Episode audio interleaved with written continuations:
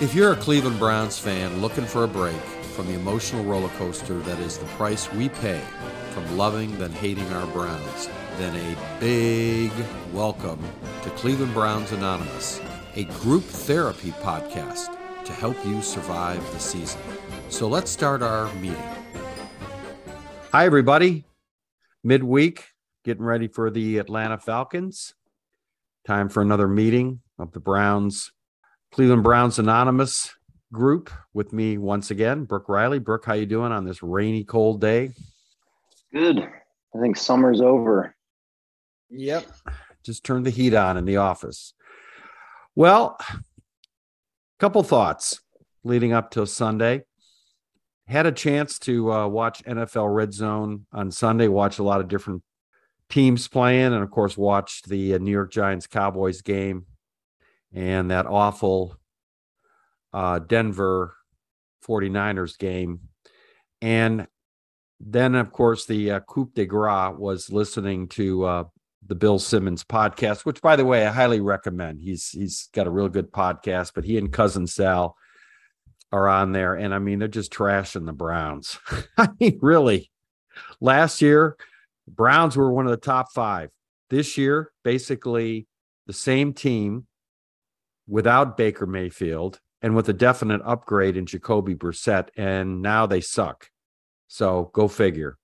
But I'm watching all the games. I'm listening to Bill Simmons and cousin Sal, and I'm thinking to myself, you know what? The Browns have a pretty good team after watching some of the direct over the weekend. Your thoughts?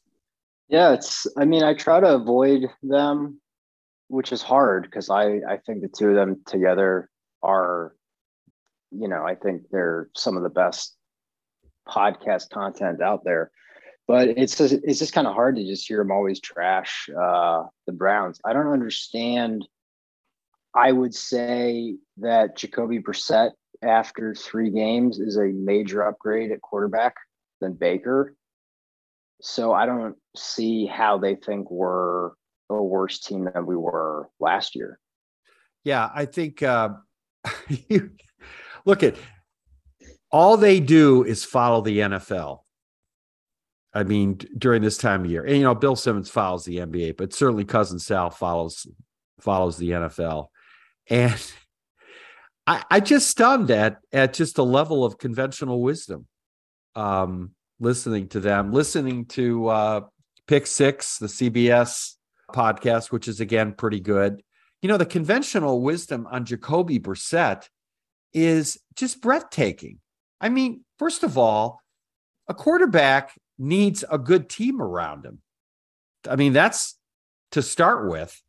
If you don't have a good team around around them, you're, you're not going to play very well. Now, nobody's saying that Jacoby Brissett is the second coming of Peyton Manning, but I definitely think he's the second coming of Bill Nelsen, who came from the woeful Pittsburgh Steelers of the 60s to the Browns and led them to three great years. And Bill Nelsen was behind a great offensive line. He had Leroy Kelly, he had Paul Warfield, Gary Collins. I mean, he had like three or four Hall of Famers on that team. Bill Nelsen was a journeyman quarterback who all of a sudden got really good. Same thing with Earl Morrall. And you know who I was thinking about the other day? Again, before your time, was uh, everybody who anybody who was a certain age remembers that uh, Brian Sipe game, Red Right 88, the first of many heartache heartaches for the Browns. Well, who was the quarterback for the Oakland Raiders?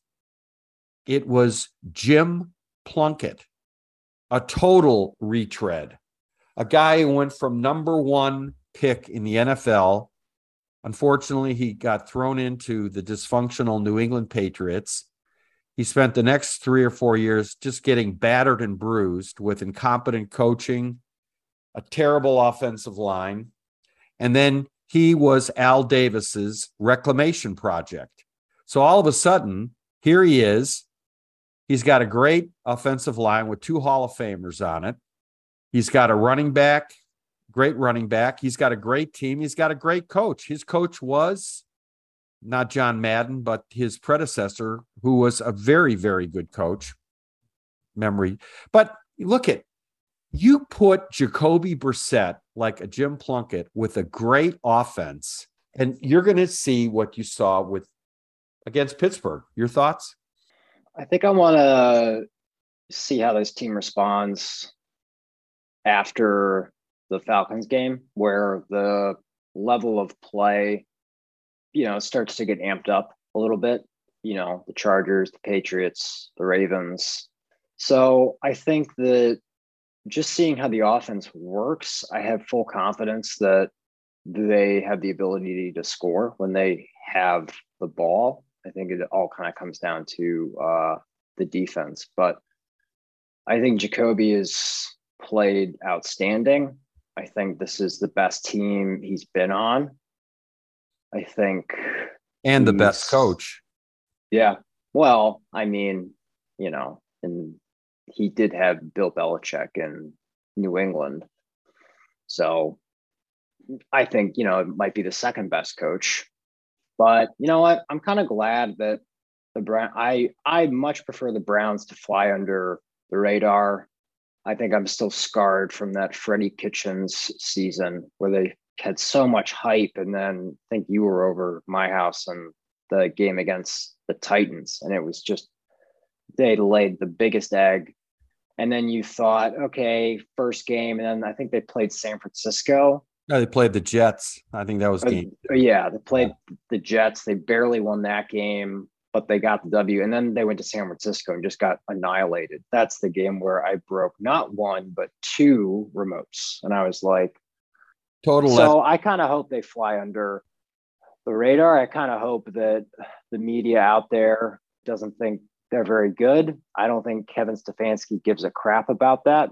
You know, he's a one game at a time type of coach, and that's really how you're supposed to be.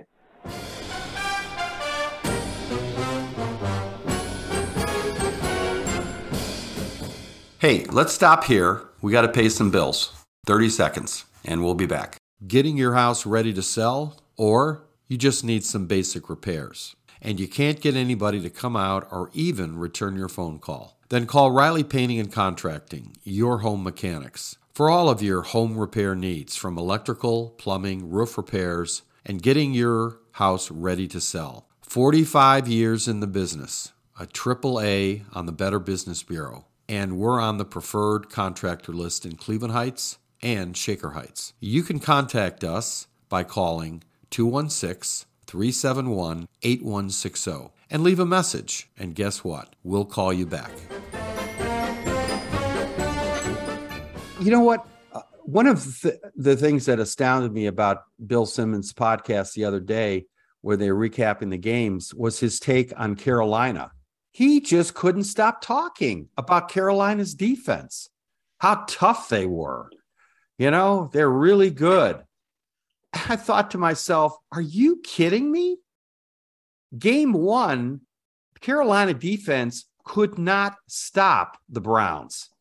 The Browns went up and down the field at will.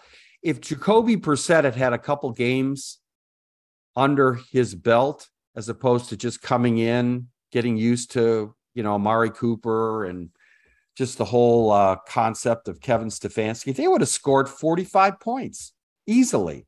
Yet Bill Simmons is going on and on about Carolina being a surprise team and their how good their defense is.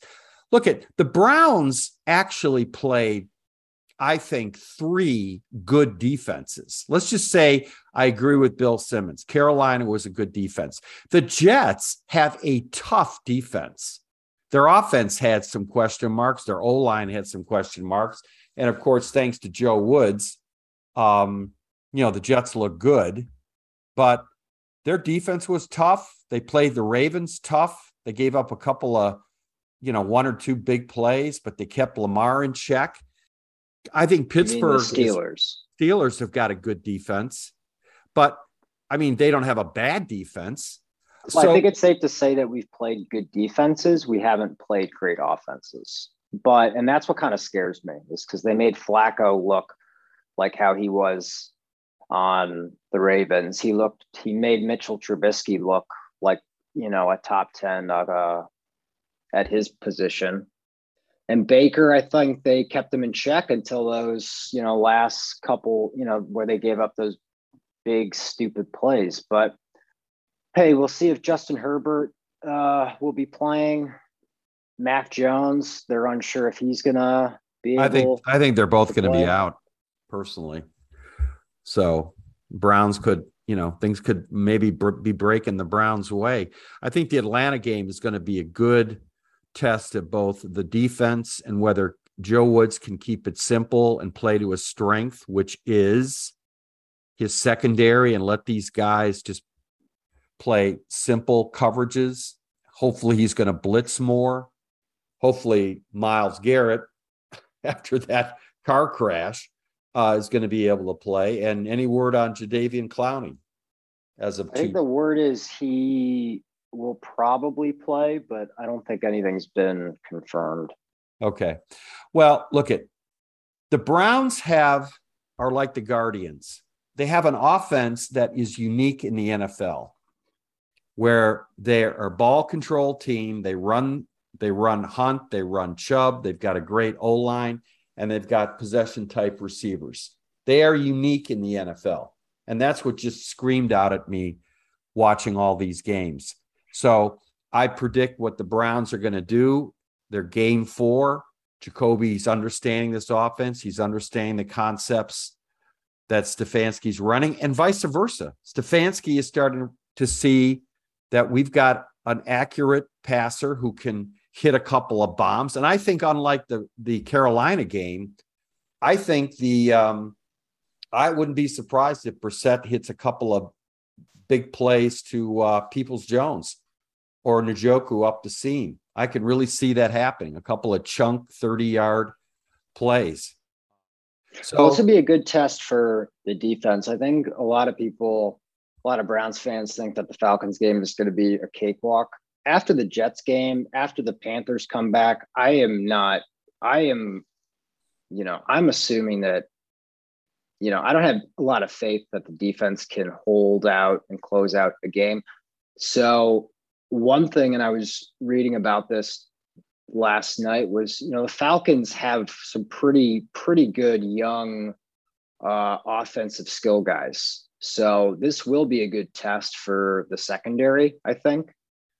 The issue with the Falcons is uh, their quarterback and their defense and their ability to not be able to close out a game. So I don't think this is going to be a cakewalk. I hope this is the type of game where the Browns just just smash them and we'll see. But I think it's in Atlanta, so it's in a dome. So Atlanta, yeah, yep. And the Browns last uh, line I saw, they were up uh, three and a half. So yeah, I think the Browns. Um, I think they're going to ball control it. They're going to play again. I get keep getting back to comparing the Browns this year to last year. The big difference is there's no Baker, there's Jacoby. Everything else is basically the same with uh, an upgrade on receiver with Amari Cooper. And but that that's the difference. And if you had Jacoby Brissett running the Browns uh, offense last year, they would have been in the playoffs. Yeah, hundred percent.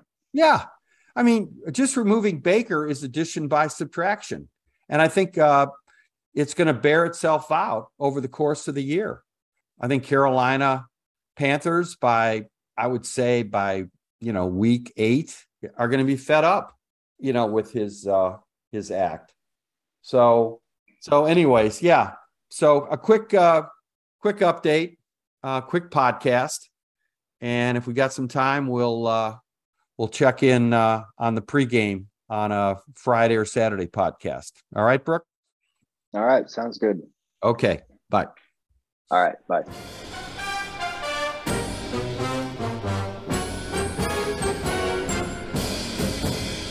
Thank you for listening to the Cleveland Browns Anonymous podcast with Mike Reilly. We have a lot more content on the way as we get this new podcast started. You can also check out some of our other podcasts, like the Cleveland Real Estate Investor Podcast, and other new ones that will start soon. On any platform that you find yourself listening to us on, feel free to leave us a like or comment or follow us. It always helps.